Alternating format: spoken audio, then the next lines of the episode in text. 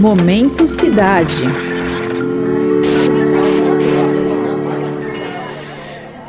No começo, o Anhangabaú era um rio.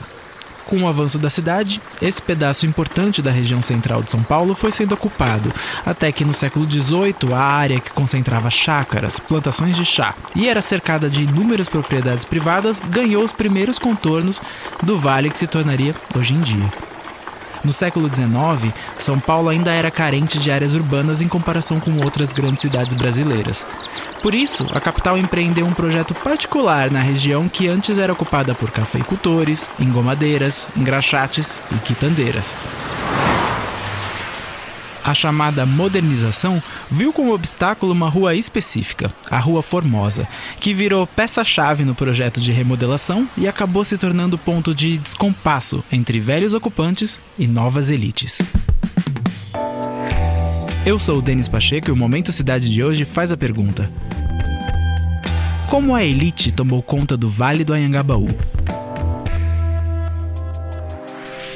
No episódio de hoje, a repórter Gabriele Koga entrevista o pesquisador Rafael Carlos Lima Oliveira, autor da dissertação de mestrado A Ironia de Quem Formosa Te Chamou, a Rua Formosa no processo de elitização do Ayangabaú, 1877-1917 orientado pela professora Solange Ferraz de Lima e defendida na Faculdade de Filosofia, Letras e Ciências Humanas da USP, a FEFELESTE. Oi, Gabi. Oi, Denis e ouvintes. Assim como várias cidades do Brasil, São Paulo se desenvolveu com a virada da economia na passagem do século XVIII para o XIX, quando as plantações de café substituíram as de cana-de-açúcar. As constantes transformações na capital motivaram Rafael a estudar a dinâmica do primeiro processo de modelação do Anhangabaú e a relação das pessoas com esse território. O meu interesse nesse projeto e a minha questão, vamos dizer assim, é que quando eu revisitava na bibliografia os estudos sobre esse processo de remodelar esse Anhangabaú, que diga-se de passagem, eram todos feitos nas faculdades de arquitetura e urbanismo e não nas faculdades de história, apesar de ser história de São Paulo, pensavam muito como ia ser o projeto, como foi o projeto, como se deu a construção das vias, as construções dos novos prédios, muito próximas da Belle Époque parisiense, e não pensavam justamente que para mim era mais importante, que era essas construções que vão ser demolidas, assim, o que, que eram essas construções, né? E quem habitavam essas construções, ou seja, quem é que precisou sair dessa, dessa região para que esse Anhangabaú fosse elitizado, fosse embelezado, esse teatro municipal que hoje está aí fosse construído e esse parque Anhangabaú também fosse construído, né? Quem é que tem que dar passagem para o embelezamento da capital? E é isso que esses estudos não respondiam, né? Para começar, a pesquisa do Rafael analisou o peso e a influência do fator humano no eixo urbano arquitetônico durante todo esse processo de transformação da região. E ele dá detalhes do porquê fez esse recorte. Porque eu acho que, não só do Anhangabaú, como de outras regiões da cidade, existe uma preocupação muito grande na questão física, estrutural, arquitetônica e urbana, né? Então, qual vai ser o projeto que vai ser utilizado, qual vai ser o edifício que vai ser construído, como que a gente vai embelezar essa região, como que a gente vai pensar o plano de vias dessa região, mas não se pensa nas pessoas, né? E isso acaba gerando o que eu considero particularmente o fracasso desses planos de remodelação dessas regiões consideradas perdidas, né? Com 468 anos, a capital paulista se tornou uma cidade com muita diversidade e complexidade na sua malha urbana e em suas escolhas arquitetônicas. Levando isso em consideração, a dissertação teve como foco a transformação da região central da cidade, mais especificamente o Vale do Anhangabaú, com destaque para a Rua Formosa. A Rua Formosa é quase completamente apagada do mapa no final desse processo. Né? Hoje a Rua Formosa é um pedacinho ali próximo do metrô Anhangabaú e depois ele vira o Parque Anhangabaú. Muita gente não se dá conta, mas embaixo do, dos jardins do Teatro Municipal existe o que deveria ser a Rua Formosa, na verdade é um grande campo aberto. Então o meu interesse de nominar essas pessoas pessoas, né? Entender quem é que vivia ali e que sofria esse processo de remodelação. Como é possível que uma rua tivesse completamente desaparecido do mapa da cidade, ninguém teria, ninguém se deu conta, né? E por falar nisso, várias modificações feitas nesse período influenciaram o processo de modelação da região.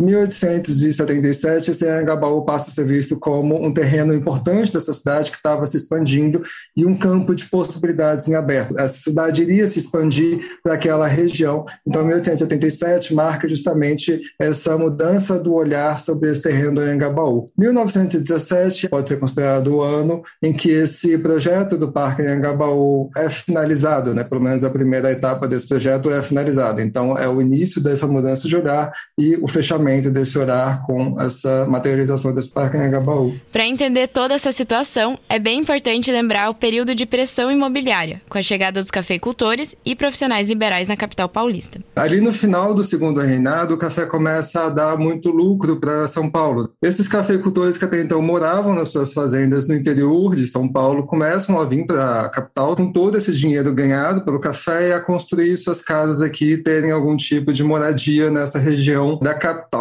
Eles começam a criar uma pressão por serviços, essa maior demanda faz com que muitas pessoas comecem a chegar a essa capital, São Paulo, para poder dar vazão a esses serviços. Né? São Paulo era só uma vila imperial, não tinha uma quantidade bastante vasta né, de residências, começa a criar uma pressão imobiliária para poder abrigar essa grande quantidade de gente. Né?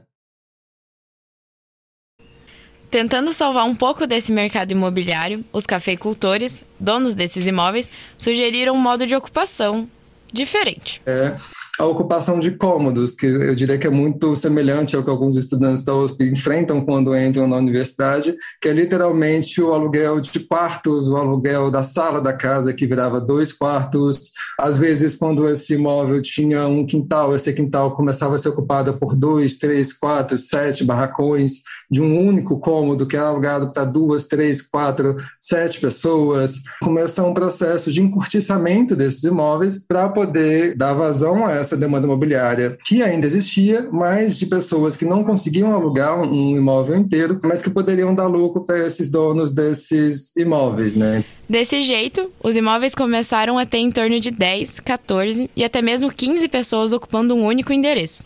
E com isso, as demandas e a necessidade de mais infraestrutura também foram aumentando.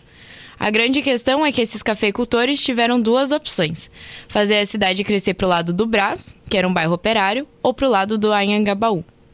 Eles entendem que a Anhangabaú é, de fato, a região onde, poder, onde deveria acontecer esse crescimento, afinal de contas, a Estação da Luz já havia sido construída, todo mundo que chegava de fora da capital pela Estação da Luz passava inerentemente pelo Anhangabaú, e o Anhangabaú poderia se tornar, então, esse grande cartão de visitas da cidade de São Paulo, que estava reivindicando, então, o seu poder político. E assim, os cafeicultores entenderam que era preciso transformar e remodelar São Paulo em um cartão de visitas para se aproximar do poder econômico e da influência política no cenário nacional. O problema, claro, foi lidar com as camadas populares, ou seja, os moradores da Rua Formosa retirados da região durante o processo de construção do Parque Anhangabaú e do Teatro Municipal. As principais conclusões que eu encontrei no decorrer da minha pesquisa, então, seriam conseguir nominar as pessoas que sofrem esse processo de remodelação do Anhangabaú, profissão, definir quem são seus filhos, enfim, as suas nacionalidades. O processo de remodelação do Anhangabaú não conseguiu epistizar aquele espaço, homogeneizar aquele espaço. Essas pessoas consideradas indesejáveis para aquele espaço continuaram ali. É, e, enfim, imprimiram seus usos e suas marcas naquela região a revelia do que havia se pensado o Angabaú, né, de ser um lugar, um cartão de visitas da cidade. Não adianta você pensar os processos de modificação da cidade é, só do ponto de vista urbano e arquitetônico, porque as pessoas que vão conviver ali vão dar outros usos e outros destinos dos espaços da cidade. Né? E para encerrar, o pesquisador explica por que conhecer a história das nossas ruas pode nos ensinar um pouco mais sobre a nossa própria cidade. Quando esses paulistanos veem essas modificações dessa cidade e não entendem muito bem os objetivos ou acham que é a primeira vez que isso está acontecendo, é importante que eles entendam que já aconteceu e não nem sempre deu um bom resultado, né? E também é uma forma dessa população se apropriar dessa cidade e dos destinos dessa cidade e não, de certa forma, terceirizar ou deixar na mão de pessoas, é, enfim, outras, é, tomarem os rumos, as rédeas do que a cidade vai se tornar. O Momento Cidade é um podcast sobre a cidade de São Paulo, seus problemas, seus avanços e seu futuro. A composição musical é do André Leite. A edição de som é da Angélica Peixoto, com supervisão do Guilherme Fiorentini. A narração e a reportagem são da Gabriele Coga, com produção de Denis Pacheco, eu mesmo. O Momento Cidade é uma produção do Jornal da USP. Você pode nos encontrar na Rádio USP e na internet.